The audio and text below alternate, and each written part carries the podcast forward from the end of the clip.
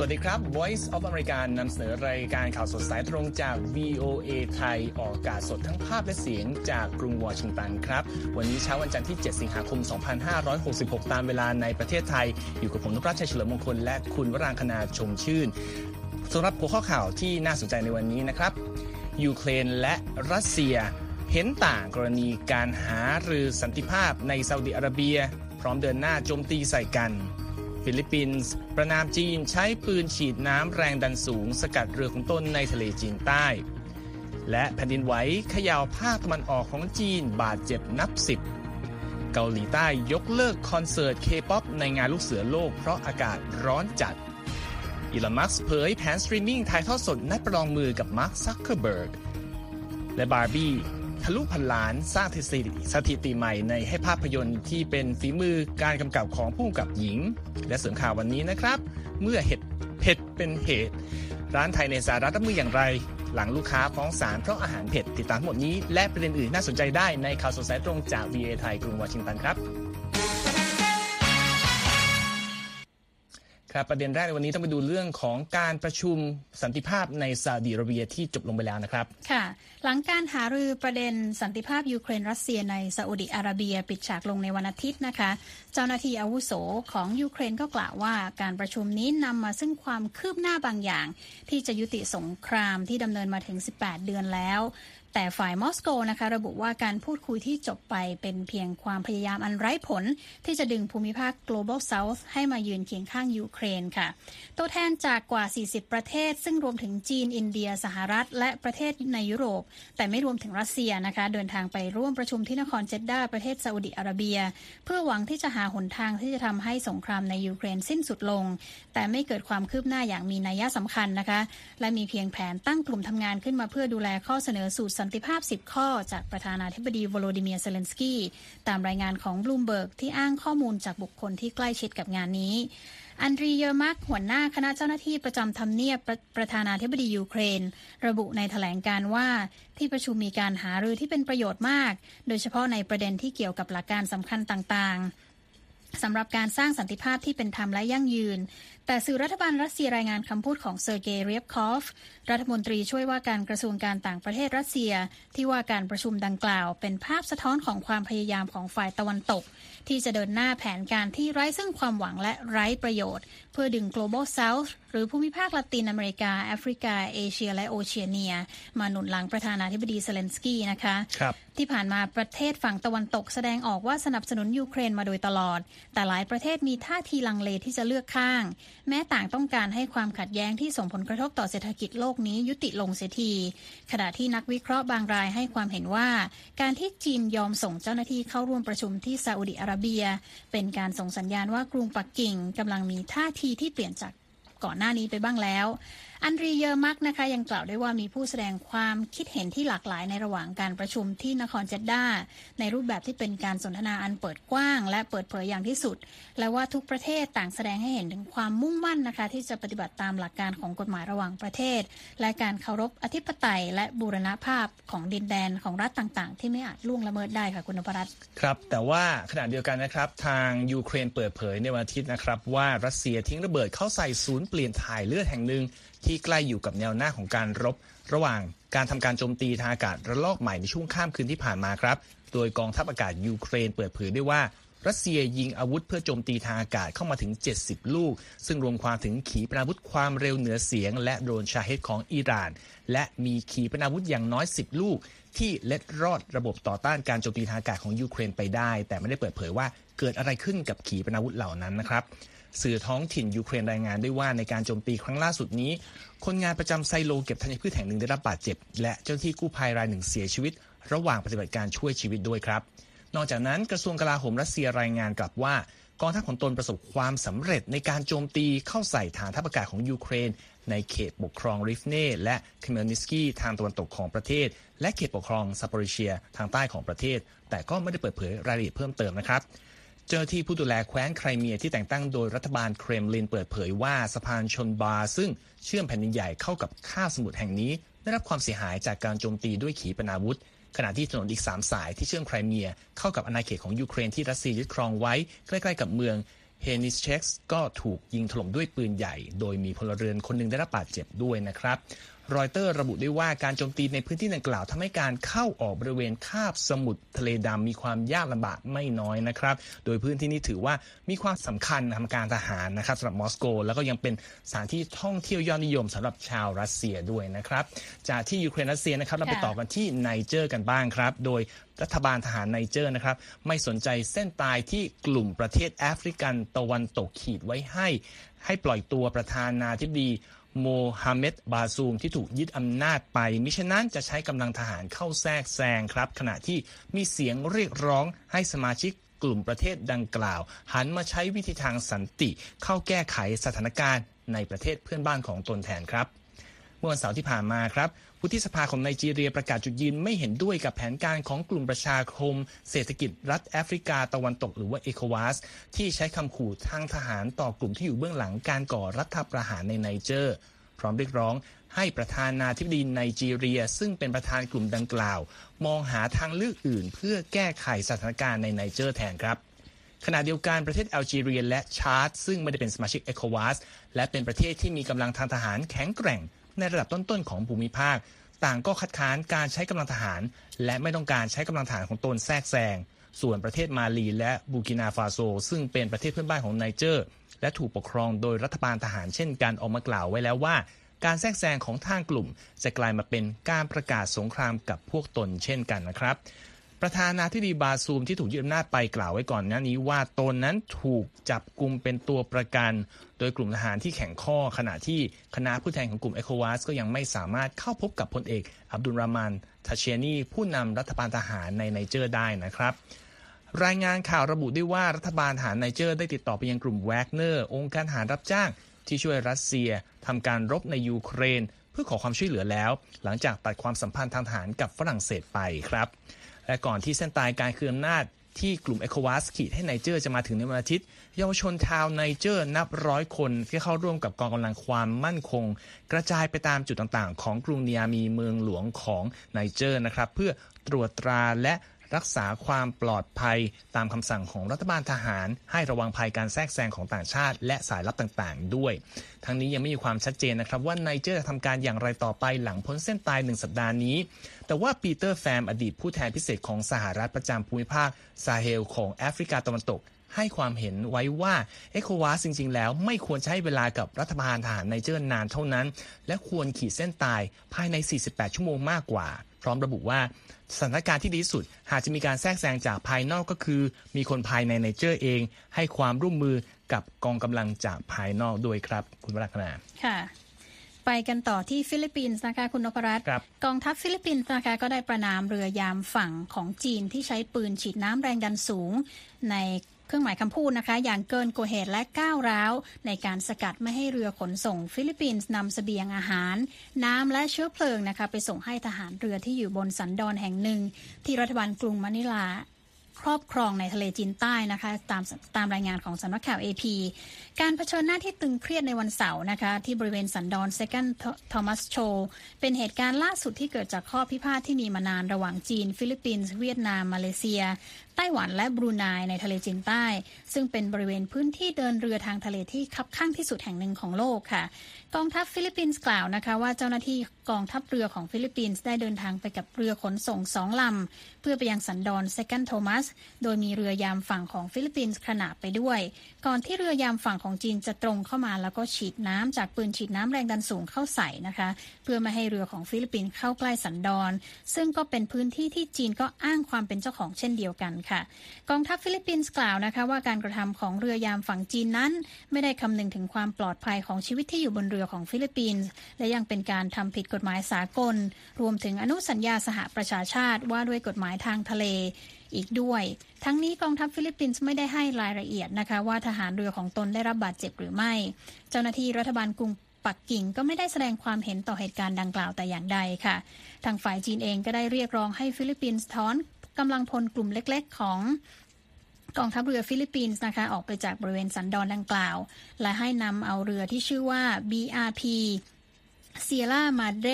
ที่เก่าผุพังออกไปจากออกไปนะคะ โดยฟิลิปปินส์ก็ตั้งใจนำเอาเรือลำดังกล่าวไปปล่อยทิ้งไว้ในบริเวณสันดอนเมื่อปีคศ 1999 แล้วนะคะ และได้กลายเป็นสัญลักษณ์ในการอ้างกรรมสิทธิ์ในพื้นที่ในทะเลจีนใต้ ของกรุงมะนิลาตั้งแต่นั้นเป็นต้นมาค่ะ คุณนพรัตน์คะครับ จากประเด็นของฟิลิปปินส์ครับมาดูที่ประเทศไทยบ้างเป็นรายงานของผู้สื่อข่าววีเอไทยนะครับ ที่รายงานว่าทางการไทยได้ออกคำสั่ง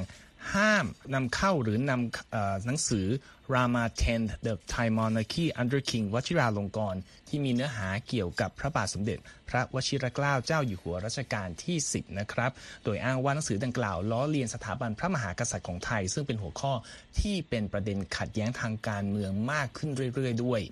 พลตำรวจเอกดำรงศักดิ์กิติประพัฒผู้บัญชาการตำรวจแห่งชาติ เป็นผู้ลงนามในคำสั่ง และมีการประกาศในราชกิจจานุเบกษาในวันที่ 7 กรกฎาคมที่ผ่านมาครับโดยหนึ่งของคำสั่งระบุว่าหนังสือเล่มดังกล่าวของรองศาสตราจารย์ประวินชัชวานพงพันธ์นักวิชาการและผู้ลี้ภัยทางการเมือง มีลักษณะของภาพปกหนังสือและบทความที่นำเสนอสื่อถึงทัศนคติของผู้เขียน ที่เป็นการหมิ่นประมาท ดูหมิ่น หรือแสดงอาฆาต มาดร้ายพระมหากษัตริย์ พระราชินี รัชทายาทหรือผู้สำเร็จราชการแทนพระองค์ หรือจะกระทบต่อความมั่นคงแห่งราชอาณาจักร หรือความสงบเรียบร้อย หรือศีลธรรมอันดีของประชาชนครับรองศาสตราจารย์ประวินบอกกับ VOA ว่า ตนเป็นบรรณาธิการของหนังสือเล่มดังกล่าว ที่รวบรวมบทความของนักเขียนหลายคน รวมทั้งบทความของตนเองด้วย อาจารย์แห่งมหาวิทยาลัยเกียวโตประเทศญี่ปุ่นกล่าวด้วยว่า เขาเชื่อว่าทางการไทย ยังไม่ได้อ่านหนังสือเล่มดังกล่าว ซึ่งจะมีการตีพิมพ์ออกมาในฤดูใบไม้ร่วงนี้และยังกล่าวด้วยว่าปัจจุบันมีเพียงตนสำนักพิมพ์ Yale University's Council on Southeast Asia Studies ในสหรัฐเท่านั้นที่ได้เห็นร่างฉบับสุดท้ายก่อนตีพิมพ์ครับคุณวราคณาค่ะผู้สื่อข่าว VOA ยังรายงานด้วยนะคะว่าปกของหนังสือ Rama X หรือ Rama 10นะคะ The Thai Monarchy Under King วชิราลงกรณ์มีภาพของรัชกาลที่ 10 อนุสาวรีย์ประชาธิปไตย และส่วนล่างของรถถังค่ะ ด้านนายเอริกฮามส์ประธานของสำนักพิมพ์ Yale's Council on Southeast Asia Studies กล่าวกับ VOA ว่าหนังสือดังกล่าวมีเนื้อหาที่มาจากการศึกษาวิจัยทางวิชาการ โดยผู้เชี่ยวชาญเกี่ยวกับประเทศไทย และได้รับการประเมินคุณภาพของงานวิจัย จากผู้เชี่ยวชาญในสาขาเดียวกัน หรือที่เรียกว่า peer review ซึ่งเป็นกระบวนการตามมาตรฐานทางวิชาการที่สูงสุดแล้ว ทั้งนายฮามส์และนายประวินกล่าวว่าทางการไทยไม่เคยติดต่อพวกเขานะคะ เกี่ยวกับหนังสือเล่มดังกล่าวเลย ทาง VOA ได้ติดต่อไปยังโฆษกสำนักงงานตำรวจแห่งชาติ และโฆษกรัฐบาลหลายครั้ง แต่ไม่ได้รับการตอบกลับตอบกลับแต่อย่างใด กลุ่มรณรงค์เพื่อสิทธิและเสรีภาพในการแสดงออกนะคะ ก็ได้กล่าวว่าการแบนหนังสือเล่มดังกล่าว เป็นการเหยียบย่ำหลักการพื้นฐานของสิทธิเสรีภาพในการแสดงออก Human Rights Watch กล่าวว่าประเทศไทยได้แบนหนังสือแล้ว เกิน 10 เล่มนะคะในช่วง 20 ปีที่ผ่านมา ซึ่งส่วนใหญ่เป็นหนังสือที่ทางการมองว่ามีเนื้อหาในทางลบ เกี่ยวกับสถาบันพระมหากษัตริย์ นายสุนัยผาสุขแห่ง Human Rights Watch ก็ยังกล่าวนะคะว่าการแบนหนังสือครั้งนี้ เป็นส่วนหนึ่งของความพยายามของทางการไทย ที่ไม่เพียงแต่ต้องการจะปกป้องสถาบันเท่านั้น แต่ยังต้องการปิดกั้นการเรียกร้องให้มีการปฏิรูปประชาธิปไตยของไทยด้วย ผู้สื่อข่าว VOA ยังรายงานด้วยค่ะว่าพรรคก้าวไกลที่ได้เสนอให้มีการ แก้ไขกฎหมายหมิ่นสถาบันพระมหากษัตริย์ ตามมาตรา 112 แห่งประมวลกฎหมายอาญา ไม่ได้รับการตอบรับจากสมาชิกรัฐสภาสายอนุรักษ์นิยมนะคะ ถึงแม้ว่าพรรคจะได้รับคะแนนเสียงมากที่สุด จากการเลือกตั้งก็ตาม นอกจากนั้นสารรัฐธรรมนูญยังได้รับคำร้องที่กล่าวหาว่าพรรคก้าวไกลต้องการล้มล้างสถาบัน ซึ่งอาจจะทำให้พรรคถูกยุบได้ค่ะคุณนพรัตน์คะครับนั่นก็เป็นช่วงแรกของรายการข่าวสดสายตรงจาก VOA ไทยนะครับ ยังมีประเด็นข่าวน่าสนใจรออยู่ครับ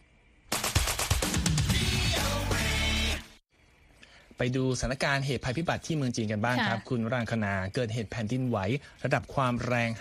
5.5 ที่พื้นที่ภาคตะวันออกของจีนก่อนรุ่งสางในวันอาทิตย์ตามเวลาท้องถิ่นนะครับ ส่งผลให้บ้านเรือนหลายหลัง พังทลายและมีผู้รับบาดเจ็บอย่างน้อย 21 คน โดยไม่มีผู้เสียชีวิตตามรายงานของสื่อรัฐบาลจีนนะครับ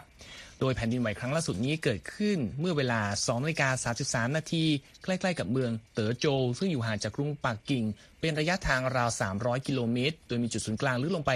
ราว 10 กิโลเมตร จากพื้นดิน ตามข้อมูลจากศูนย์เครือข่ายแผ่นดินไหวจีนครับสถานีโทรทัศน์ CCTV และสื่อต่างๆ รายงานว่ามีบ้านเรือนราว 126 หลัง พังลงมาในเหตุภัยพิบัตินี้ ขณะที่มีการเผยแพร่คลิปวิดีโอของชาวเมืองเต๋อโจ ขณะวิ่งออกจากบ้านเพราะแรงสั่นสะเทือน ก่อนจะออกมานั่งที่ริมทางเดินในความมืด และมีคลิปวิดีโอที่มีการแชร์ทางสื่อสังคมออนไลน์ที่แสดงให้เห็นภาพก้อนอิฐหล่นออกจากกำแพงต่างๆ ด้วยนะครับ สำนักข่าว China News Service ของรัฐบาลจีนรายงานด้วยว่า เจ้าหน้าที่ได้เข้าทำการตรวจสอบเส้นทางเดินรถไฟในพื้นที่ประสบภัย เพื่อตรวจสอบว่าได้รับความเสียหายใดๆหรือไม่ และ CCTV รายงานว่าทางการในพื้นที่สั่งปิดท่อส่งก๊าซในบางจุด เนื่องจากความเสียหายที่ตัวท่อครับ ข้อมูลจากรัฐบาลเมืองนี้ระบุว่าเมืองเต๋อโจ และพื้นที่รอบๆ มีประชากรรวมกันราว 5.6 ล้านคนนะครับ ทั้งนี้ประชาชนในบางพื้นที่ของกรุงปักกิ่งก็รู้สึกถึงแรงสั่นไหวครั้งนี้ด้วย แต่ทางการรายงานว่าไม่ตรวจพบความเสียหาย จากเหตุแผ่นดินไหวล่าสุด ในพื้นที่เมืองหลวงของจีนนะครับ คุณวรังคณาค่ะขยับไปที่เกาหลีใต้นะคะคุณนพรัตน์ทางการเกาหลีใต้ก็ได้ประกาศ ยกเลิกการจัดคอนเสิร์ตศิลปินเคป๊อปนะคะที่กำหนดขึ้นแสดงในวันอาทิตย์ และเป็นส่วนหนึ่งของงานชุมนุมลูกเสือโลกนะคะ เนื่องจากความกังวลเกี่ยวกับความปลอดภัยของผู้ที่มาร่วมงานค่ะ ภายใต้สภาพอากาศที่ร้อนจัด ซึ่งทำให้คณะผู้ร่วมงานจาก 3 ประเทศนะคะ ได้ย้ายกลุ่มออกไปจากที่จัดงานไปแล้ว ตามรายงานของสำนักข่าวรอยเตอร์ค่ะ ลีซังมินรัฐมนตรีความปลอดภัยของเกาหลีใต้ กล่าวว่าผู้จัดการชุมนุมลูกเสือโลก ยอมรับว่ามีความกังวลเกี่ยวกับเหตุการณ์ที่อาจไม่ปลอดภัยนะคะ หากเดินหน้าจัดคอนเสิร์ตในช่วงค่ำของวันอาทิตย์ตามเวลาท้องถิ่น โดยที่ผ่านมาอุณหภูมิเฉลี่ยในบริเวณจัดงานนั้นอยู่ที่ราว 33 องศาเซลเซียส ทั้งนี้ผู้มาร่วมงานนับร้อยคนนะคะ ล้มป่วยไปแล้ว เพราะว่าความร้อนที่พุ่งสูง จนทำให้ผู้ปกครองจำนวนมากร้องเรียนเข้ามาเกี่ยวกับความปลอดภัยของลูกหลาน โดยทีมผู้จัดงานเปิดเผยได้ว่าในวันเสาร์เพียงวันเดียว มีผู้ล้มป่วยเข้ารับการรักษาตัวเพราะสภาพอากาศร้อนอีก 132 คน ทั้งรัฐบาลเกาหลีใต้และผู้จัดงานชุมนุมลูกเสือโลก ยืนยันอีกครั้งว่า ความปลอดภัยของผู้มาร่วมงานกว่า 40,000 คนจาก 155 ประเทศทั่วโลก คือสิ่งที่มีความสำคัญสูงสุด และได้จัดหารถบรรทุกน้ำพื้นที่ที่มีการติดตั้งเครื่องปรับอากาศ ทีมแพทย์สนามและเจ้าหน้าที่สาธารณสุขเข้าไปประจำที่จัดงานแล้วอย่างไรก็ดีในวันอาทิตย์นะคะ คณะผู้ร่วมงานจากอังกฤษ อเมริกาและสิงคโปร์ยังทยอยเดินทางออกจากพื้นที่จัดงาน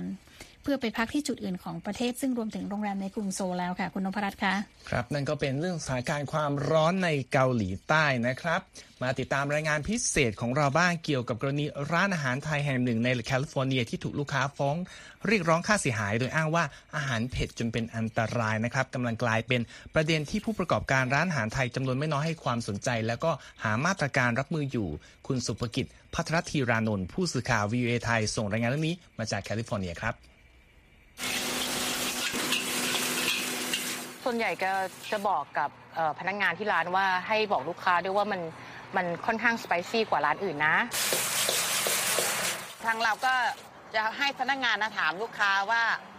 เผ็ดระดับไหน ระดับเผ็ดน้อย เผ็ดกลาง เผ็ดมาก เผ็ดแบบไทยๆอะไรอย่างเงี้ย ส่วนใหญ่เราก็ไม่กังวลเพราะว่าเรามีการที่พนักงานเราเตือน แล้วก็มีคำเตือนในเมนู แล้วก็แถมมีติดป้ายไว้ที่ร้านด้วยอะค่ะ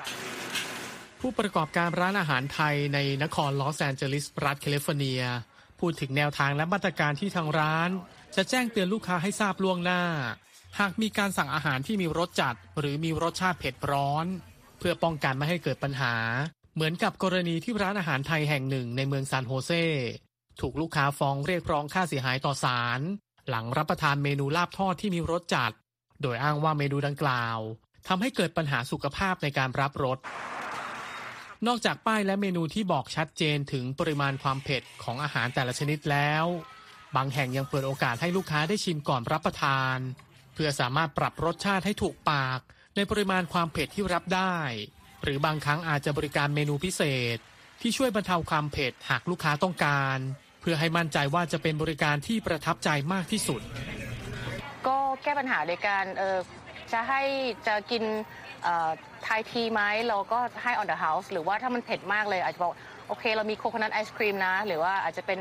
mango sticky rice ให้เลยก็ได้ ถ้าแบบเขาแบบค่อนข้างจะรุนแรงมากอะไรเงี้ย เราไม่ได้ซีเรียสอะไรเลยเราเราก็ทำให้ใหม่ เพราะว่าร้านเราอะต้องตามใจลูกค้าอยู่แล้วว่าต้องการแบบไหนอะไรเงี้ยเราก็บอกว่าเราก็จะพยายามถามลูกค้าตลอดว่าโอเคไหมอะไรไหมต้องการอะไรไหมเพิ่ม เหตุจากความเผ็ดที่ทำให้ถึงขั้นฟ้องร้องต่อศาล สร้างความประหลาดใจให้กับผู้ประกอบการร้านอาหารไทยในอเมริกาพอสมควร เพราะส่วนมากเป็นที่รับรู้ในวงกว้างว่า เมนูอาหารไทยมักจะมีส่วนผสมที่สร้างรสชาติเผ็ดจัดจ้าน ขณะเดียวกันก็มีผู้บริโภคจำนวนไม่น้อย ชื่นชอบในความร้อนแรงของเมนูเผ็ดนานาชนิด ร้านอาหาร Love to Eat Thai Bistro ในลอสแอนเจลิสเป็นอีกหนึ่งแห่งที่มีจุดเด่น คืออาหารรสเผ็ดร้อนไทยแท้จากปากใต้ เจ้าของร้านยืนยันว่าความเผ็ดคือจุดขายของร้าน ก็ 8 ปีแล้วนะคะ เราก็เสิร์ฟอาหารเผ็ดมาโดยตลอดเลยค่ะรสจัดแล้วก็เผ็ดมาก เพราะว่าเรายังต้องการให้ร้านเรานะคะ เป็น authentic Thai นะคะ เป็นอาหารต้นตำรับที่มีรสชาติเหมือนที่ประเทศไทยนะคะ เช่นเดียวกับขวัญก้าวดิษบรรจงเจ้าของร้านอาหารรวมมิตร และมาลายดาตาเจ้าของร้านก๋วยเตี๋ยวเรือแม่มาลายบอกตรงกันว่า ลูกค้าส่วนใหญ่สามารถรับประทานอาหารเผ็ดได้ไม่แพ้คนไทย และหลายคนก็ชื่นชอบมาก ๆ ด้วย Well, I, I put two spices in. I put this one, which has vinegar, a vinegar base. คุณเดวิดชาวอเมริกันในนครลอสแอนเจลิส ลูกค้าร้านก๋วยเตี๋ยวเรือที่ย่านไททาวน์บอกว่า ปกติเขาจะใส่พริกสองอย่างลงไป เป็นพริกน้ำส้มและพริกป่น ผสมลงไปในก๋วยเตี๋ยว แต่ถึงแม้จะเผ็ด แต่ก็เผ็ดแบบได้รสชาติ และเข้ากันมากกับน้ำซุป เขาบอกด้วยว่า เขาชื่นชอบความจัดจ้านและความเผ็ดของอาหารรสชาติไทยแท้จากเมืองไทย และยังคงประทับใจมาตลอดตั้งแต่ไปเยือนเมืองไทยเมื่อหลายปีก่อน Spicy food has always been a big part of Thai food, Thai dishes. So going into a Thai restaurant, you know that you might have to handle some spicy dishes. ส่วนคุณซุปพาชาวอเมริกันเชื้อสายกัมพูชาบอกว่า อาหารไทยขึ้นชื่ออยู่แล้วในเรื่องรสชาติจัดจ้านและความเผ็ด และลูกค้าส่วนใหญ่ก็ทราบดี แต่หากว่ามีใครฟ้องร้องเกี่ยวกับเรื่องความเผ็ด น่าจะเป็นเรื่องส่วนบุคคลมากกว่า ว่าจะเลือกรับประทานอาหารเหล่านั้นหรือไม่ หรืออาจจะบอกพนักงานเสิร์ฟถึงความเผ็ดในระดับไหนที่ต้องการ In my experience having Thai food, the the spiciness is slowly built and it'll start to have more of like a burning sensation. เควินและคาราซูชาวอเมริกันเชื้อสายเกาหลีบอกว่า ลักษณะความเผ็ดของอาหารไทย ค่อยๆ เพิ่มความเผ็ดสะสมขึ้นทีละน้อยไปจนถึงขั้นสุด และมักจะเผ็ดกว่าอาหารของชาติอื่นๆอยู่หนึ่งระดับ ดังนั้นจึงจะเลือกทานอาหารในระดับความเผ็ดที่พอประมาณ หรือหากว่าเผ็ดเกินไป พวกเขาก็มีทางเลือกที่จะขอใส่กล่อง และนำกลับไปปรุงรสชาติเองที่บ้าน การฟ้องร้องที่เกิดขึ้นกับร้านอาหารไทยในรัฐแคลิฟอร์เนีย ถือเป็นกรณีที่น่าติดตามและจับตามอง รวมทั้งอาจจะเป็นมาตรฐานสำคัญสำหรับวงการร้านอาหารไทยในอเมริกา ก่อนจะเสิร์ฟอาหารให้ลูกค้าที่เข้ามารับประทาน สุภกิจพัทรธิรานนท์ไวซ์ซอฟอเมริกาภาคภาษาไทยรายงานจากรัฐแคลิฟอร์เนีย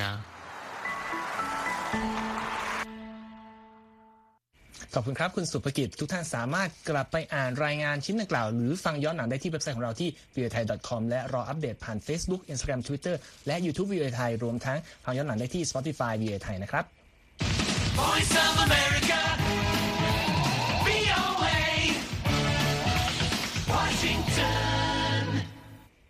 มาดูประเด็นข่าวของอีลอนมัสก์ที่เป็นข่าวประจำวันค่ะของเราได้เลยนะครับ เพราะว่าล่าสุดนะครับโพสต์ทางสื่อสังคมออนไลน์ในวันอาทิตย์ว่าตนมีแผน จะทำการถ่ายทอดสด การต่อสู้ประลองฝีมือบนสังเวียนที่มีกรงล้อมรอบหรือว่า cage fight กับมาร์คซักเคอร์เบิร์กซีอีโอของ Meta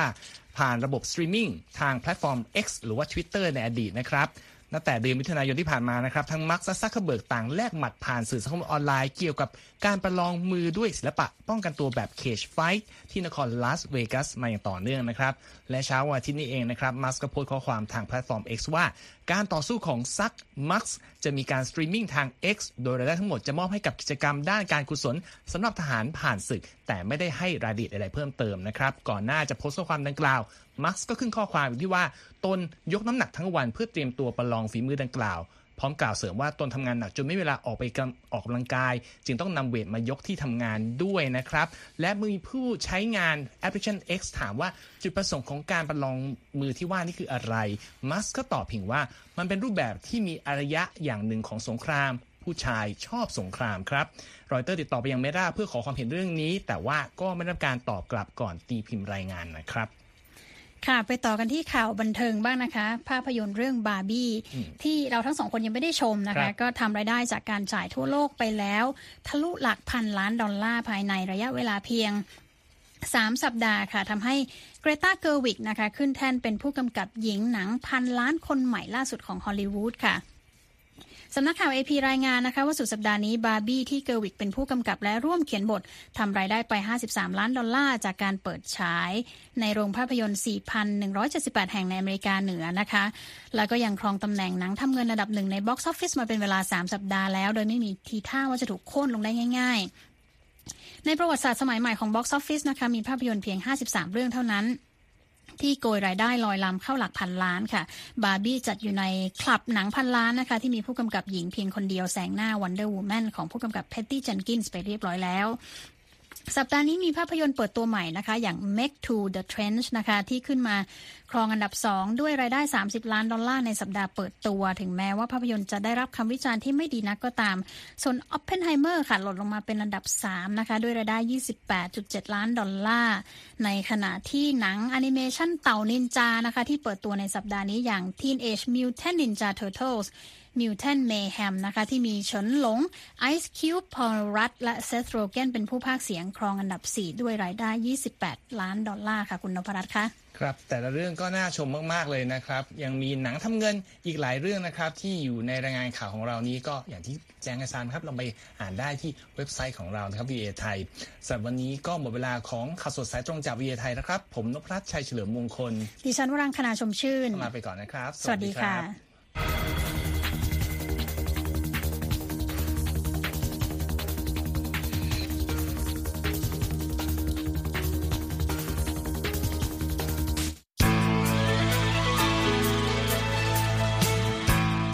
ครับ และที่จบไปเป็นรายการจาก VOA ภาคภาษาไทย รายงานสดส่งตรงจากกรุงวอชิงตัน ประเทศสหรัฐ คุณผู้ฟังสามารถติดตามข่าวสารจากทั่วโลกได้ในทุกที่ทุกเวลา ที่เว็บไซต์ voa thai com รวมถึงทุกช่องทางในโซเชียลมีเดีย Facebook YouTube Twitter และ Instagram เริ่มต้นวันด้วยการอัปเดตข่าวสารจากทั่วโลก ผ่านรายการข่าวสดสายตรงจาก VOA ภาคภาษาไทย และสุดสัปดาห์กับ VOA ทั้งยังเรียนรู้เรื่องราวทางวัฒนธรรม และไลฟ์สไตล์ผ่านรายการภาษาอังกฤษแบบอเมริกันของเรา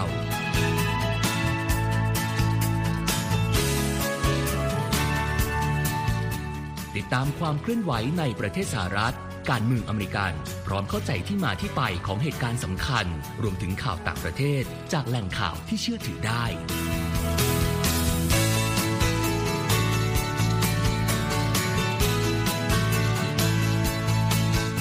นอกจากนี้ VOA ยังมีบทสัมภาษณ์และคอนเทนต์แบบ Exclusive จากบุคคลที่น่าสนใจหลากหลายวงการ และยังมีเรื่องราวของคนไทยในประเทศสหรัฐอีกด้วย